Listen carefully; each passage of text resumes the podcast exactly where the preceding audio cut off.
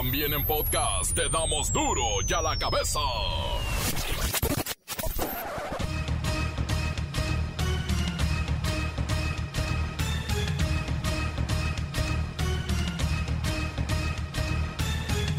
Viernes 16 de julio del 2021, yo soy Miguel Ángel Fernández y esto es duro y a la cabeza sin censura. Como lo habrán podido notar con miles de comerciales, ya arrancó la promoción para la primera consulta popular que realizará el INE, el Instituto Nacional Electoral. Se difundirán 377.600 spots en radio y televisión, pues para invitarnos a todos, a la ciudadanía, a decidir por el juicio en contra de los expresidentes.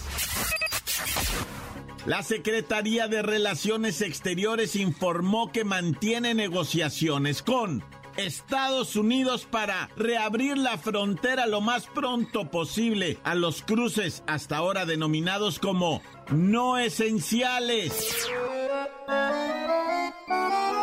Van muy buena, muy bien las pláticas.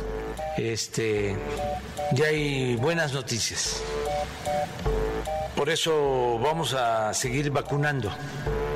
Y yo espero que esto termine de ayudar a lograr el acuerdo de que se abra la frontera. En eso estamos ya. Padres de familia piden a la Secretaría de Educación Pública que presente los lineamientos para el regreso presencial a las aulas. Amenazan con no enviar a los alumnos si no son claros y eficaces los protocolos. Causó revuelo el anuncio del presidente hace 24 horas de que las clases van presenciales en agosto.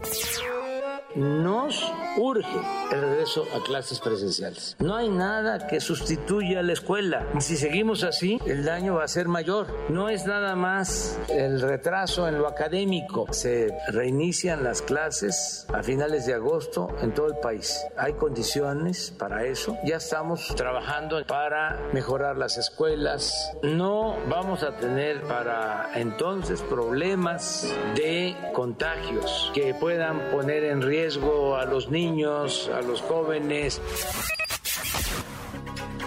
Según datos del Programa Mundial de Alimentos, ahora los centroamericanos migran por hambre. Hay 8 millones de personas que están en la absoluta pobreza alimentaria y hoy no saben si van a comer. Así está Centroamérica. Organizaciones civiles lanzaron la campaña Las voces de las víctimas marcan el camino. Vaya nombre, es un poema. Las voces de las víctimas marcan el camino. Están buscando hacer conciencia social sobre los niños que son explotados como limosneros en las calles del país frente a nuestros ojos y no hacemos nada.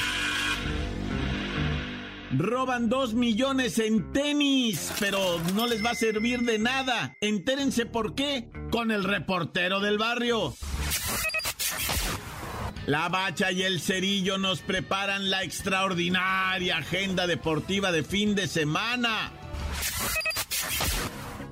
Y tendremos los mensajes de audio al 664-485-1538. Envíen el suyo. Comencemos con la sagrada misión de informarle en viernes. Y recuerden que aquí nunca, nunca explicamos las noticias con manzanas, lo hacemos con huevos. Llegó el momento de presentarte las noticias como nadie más lo sabe hacer. Los datos que otros ocultan, aquí los exponemos sin rodeos. Agudeza, ironía, sátira y el comentario mordaz. Solo en duro y a la cabeza. ¡Arrancamos!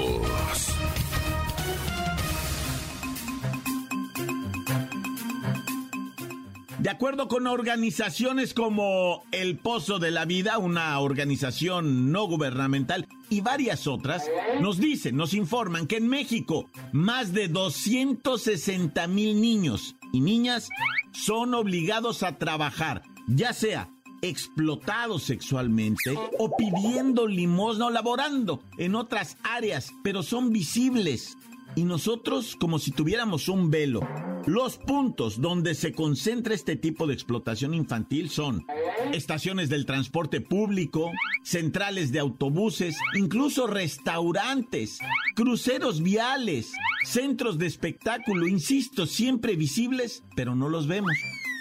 Así que para hacernos conscientes o visibilizar la mendicidad forzada, se ha creado una campaña que lleva por nombre Las voces de las víctimas marcan el camino. Es como un poema, pero finalmente lo que se busca es denunciar la trata de personas y ayudar a su combate y erradicación total.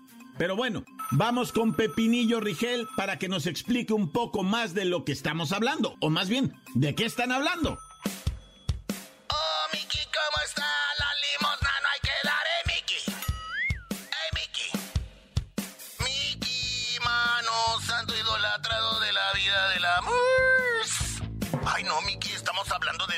Que representan una historia, representan un futuro y representan un presente.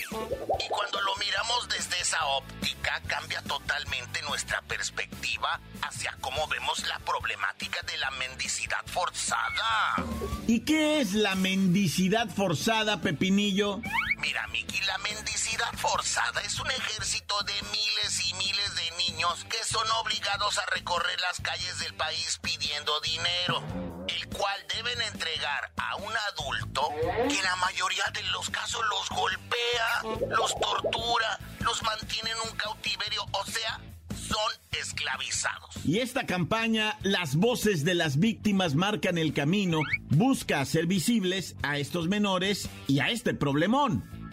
Mira, Miki, el objetivo de la campaña es romper patrones, y no me refiero a la gente que nos contrata, no, no, romper patrones de conducta y contar historias de supervivientes para que la gente voltee a su alrededor y se den cuenta que muy cerca de nosotros puede haber un niño, niña o adolescente en condición de trata o pidiendo limosna de manera forzada. Podemos ayudar mucho denunciando si tenemos sospechas. Mm. ¿Y cómo podemos denunciar, Pepinillo? Muy fácil, Miki, al número 855-33 000 del Consejo Ciudadano. Repito, 800-5533-000. Hemos recibido en el último año cerca de 4.500 reportes de víctimas directas e indirectas de ese delito. Y bueno, ya me voy, Miki, que tengas un divino fin de semana tan divino como tú. Y me voy con tu canción. Oh, Miki, ¿cómo estás? La limona no hay que dar, ¿eh, Miki? ¿Eh, Miki? Duro ya la cabeza. Padres de familia exigen que la Secretaría de Educación Pública transparente las acciones para el regreso a las aulas en agosto. Aseguran que es urgente, urgente difundir las medidas, los criterios, la infraestructura escolar, cómo va a trabajar y sobre todo, de dónde van a salir recursos para el regreso a las clases presenciales. ¿Quién va a pagar la remodelación de la escuela y todo eso? ¿Qué pasa con un sector de padres de familia? Luis Ciro Gómez Leiva. Miguel Ángel, amigos de Duro y a la Cabeza, nunca se debe subestimar el poder de las redes sociales, pues a través de ellas nos dimos cuenta de la reacción de miles de padres de familia que se dijeron sorprendidos por el anuncio que hizo el presidente López Obrador del regreso a clases en agosto sin difundir las medidas, criterios y recursos con los que se pretende hacer este importantísimo ejercicio. No, qué bárbaro. Ayer el trending topic y todo este escándalo en redes sociales, muy válido, muy válido porque hay un temor. ¿Cuál es este temor de los padres eh, quejosos, eh, Luis Ciro Gómez Leiva? Principalmente manifiestan el temor a la nueva ola de contagios y la posibilidad de que los estudiantes contraigan el virus o lo transmitan en casa. Por tal motivo, se llegó a comentar que si no se tiene un protocolo, se debe posponer el regreso de millones de estudiantes hasta que haya condiciones de seguridad y que no se exponga a la comunidad. Se pretende en estos días la Asociación Nacional de Padres de Familia participe en la definición de estrategias que permitan garantizar la seguridad de alumnos, docentes y personal administrativo. Y hasta aquí mi reporte. Para Duro la Cabeza informó Luis Ciro Gómez Leiva. Gracias, gracias Luis Ciro Gómez Leiva. Claro que es importante que los padres se involucren, que se exija la claridad de los protocolos y se establezca el cómo. ¿Cómo se va a hacer todo esto? ¿Cómo se va a dar el regreso? Pero cada escuela será un caso diferente y es de interés de todos los involucrados, padres de familia, maestros, etcétera, etcétera. Así que ahí está el llamado. Todo mundo debe comunicarse con los directivos escolares para ver en qué podemos ayudar, cómo se va a dar este regreso. Es asunto de todos ahora y tenemos que meternos al 100%. Encuéntranos en Facebook, facebook.com, diagonal duro y a la cabeza oficial. Estás escuchando el podcast de duro y a la cabeza. Síguenos en Twitter, arroba duro y a la cabeza. Como siempre, los invitamos a visitar nuestras páginas de Facebook, la de Duro y a la Cabeza, y encuentran nuestro podcast completo del noticiero. Y en la del reportero del barrio pueden encontrar la cápsula del reportero del barrio y también la de La Bacha y el Cerillo. Duro y a la Cabeza. Ahora es tiempo de escuchar la nota roja con el reportero del barrio.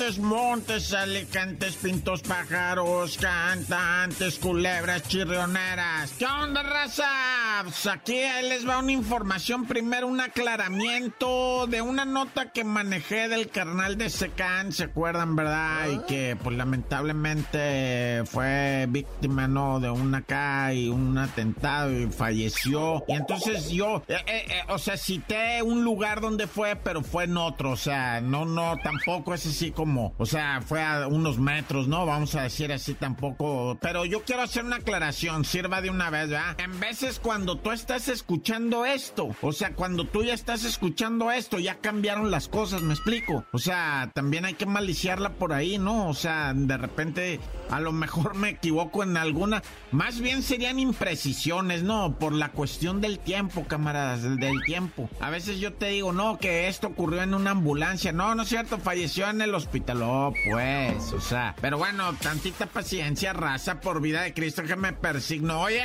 vamos, este, con los de los cacles, que se caminaron unos cacles. Fíjate, te voy a decir, esto fue allá en la Ciudad de México. Se metieron para adentro de un negocio, una doña, y le tiró ahí un, verbo a una morra que está, oye, que ocupa unos zapatitos de niño, señora, no vendemos aquí presencial, todo es online, online, nomás en línea, aquí es bodega. Oye, pero que mira que unos zapatitos para niño, unos tenis, porque era pura bodega de tenis, güey. Y de repente que la morra le dice, bueno, usted no entiende que no vendemos aquí, dice, nosotros somos empleados, no vendemos ahí. Mira, ya cállate, le dice, morra, entren. Y en eso se mete una ah. pandilla de malandros, haz de cuenta, puro marero, ¿no? Y se meten y a los dos vatos que estaban ahí me los, me los agarran con unos cinchos y los amarran, güey, de, con los cinchos de plástico. O sea, ya llevaban los cinchos de plástico y les empiezan, ¿dónde está el calzado y dónde están los buenos. Porque has de saber que tienen tenis de 15 mil pesos, eh, de 12 mil pesos. Yo sé que vas a decir, ah, loco. Güey, hay de 35 mil pesos. Tenis, tenis, así que tú puedes ir y comprar en línea y todo ese rollo. Te los entré 35 mil pesos y, y, o sea, cosas impactantes. Estos que se robaron, había varios pares de 20 mil pesos.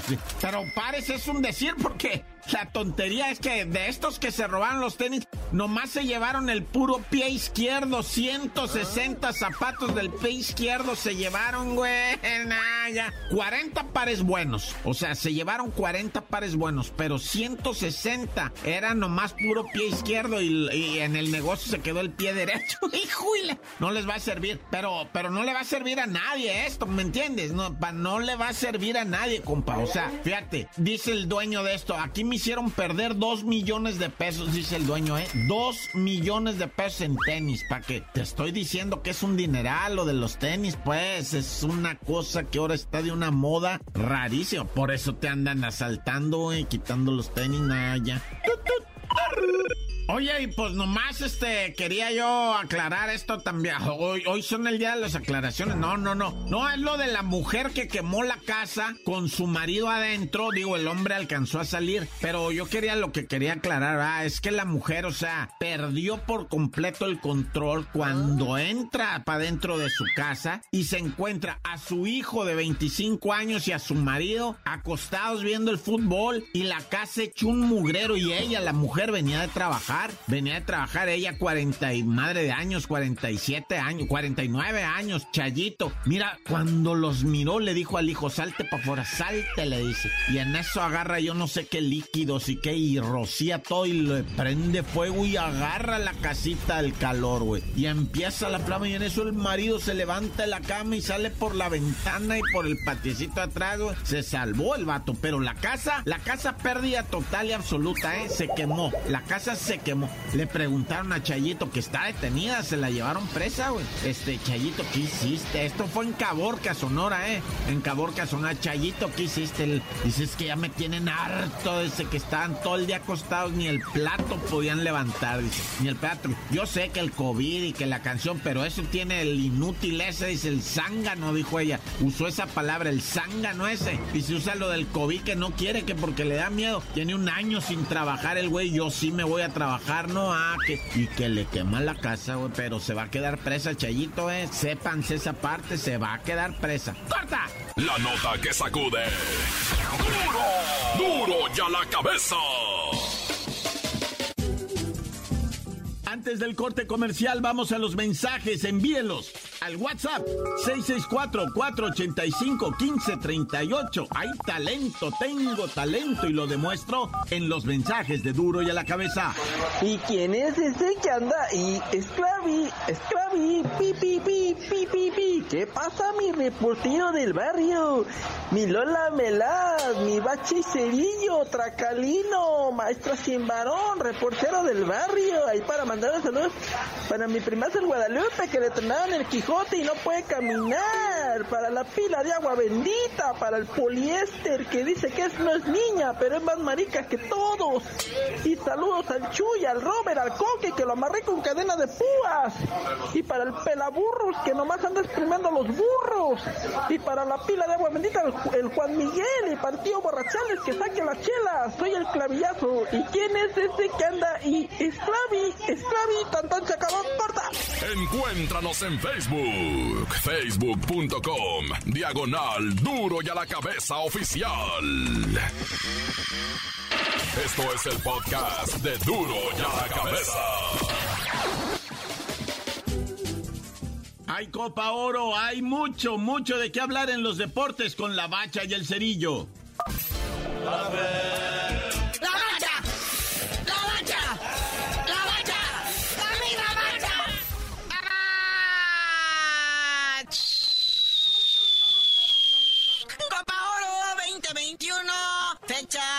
Horarios, todo aquí en los deportes con la bacha y el cerillo. ¡Ahí ve! Resultados trepidantes de ayer, ¿verdad? Los, los países de primer mundo se imponen sobre los pobres caribeños. Canadá le pegó 4-1 a Haití. Abusivos. Y Estados Unidos 6-1 a Martinica. Desde su privilegio.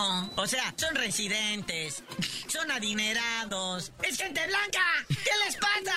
¡Abusivos! Ni los huracanes ni nada los tocan a ellos ahí en su privilegio, ¿verdad? En cambio, Haití y Martinica resisten los embates cada temporada de huracanes. Pero bueno, hoy sigue la actividad, lo que viene siendo parte todavía de la jornada 2. El día de hoy, Guadalupe contra Jamaica. Se contiene el abuso de clases. Aquí ya está más pareja la cosa, imagínense, a las siete y media. Surinam contra Costa Rica. ¿Qué idioma se habla ya en Surinam? Eh, no sé si entre Franchute y con Totacha Gabacha.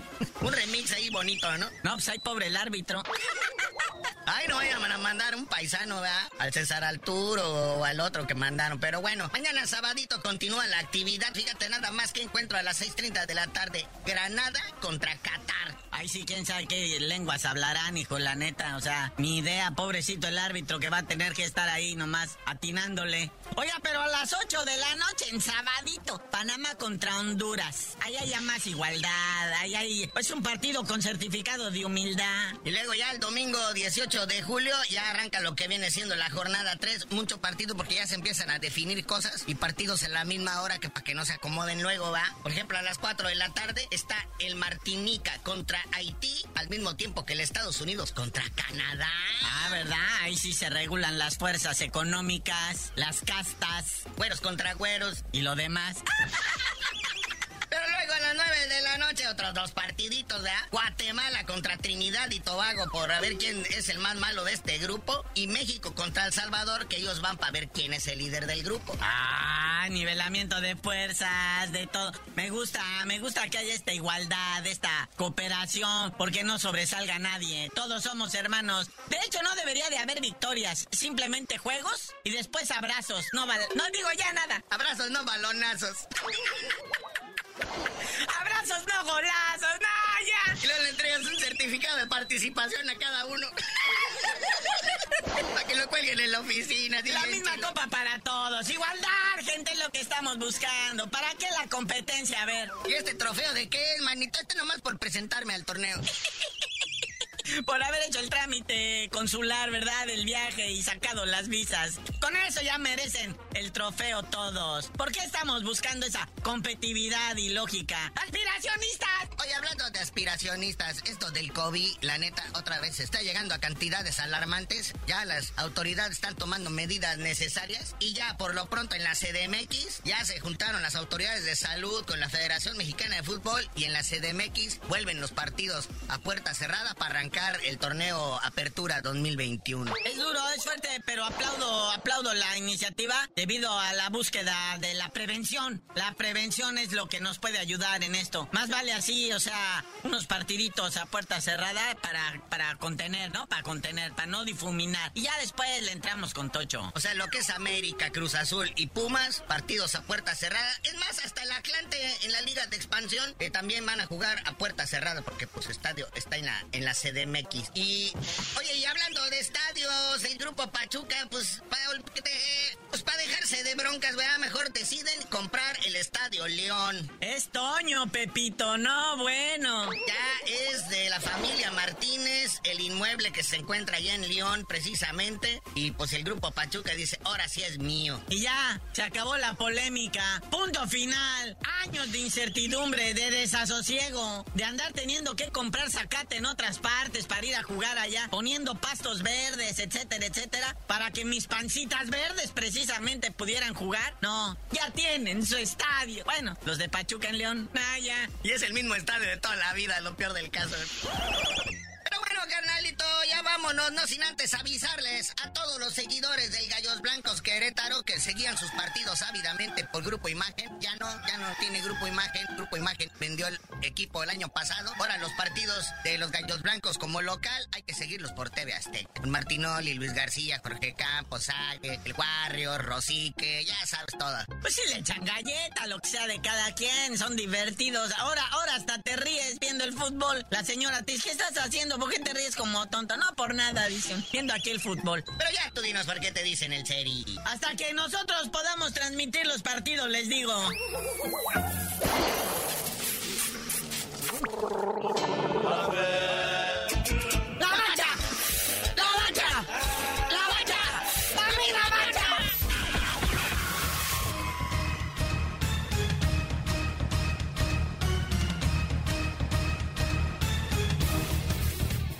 Por ahora hemos terminado. Le deseamos un feliz, un extraordinario fin de semana. Pásela muy bonito. Y recuerde que en Duro de la Cabeza no explicamos las noticias con manzanas. No, aquí lo hacemos con huevos.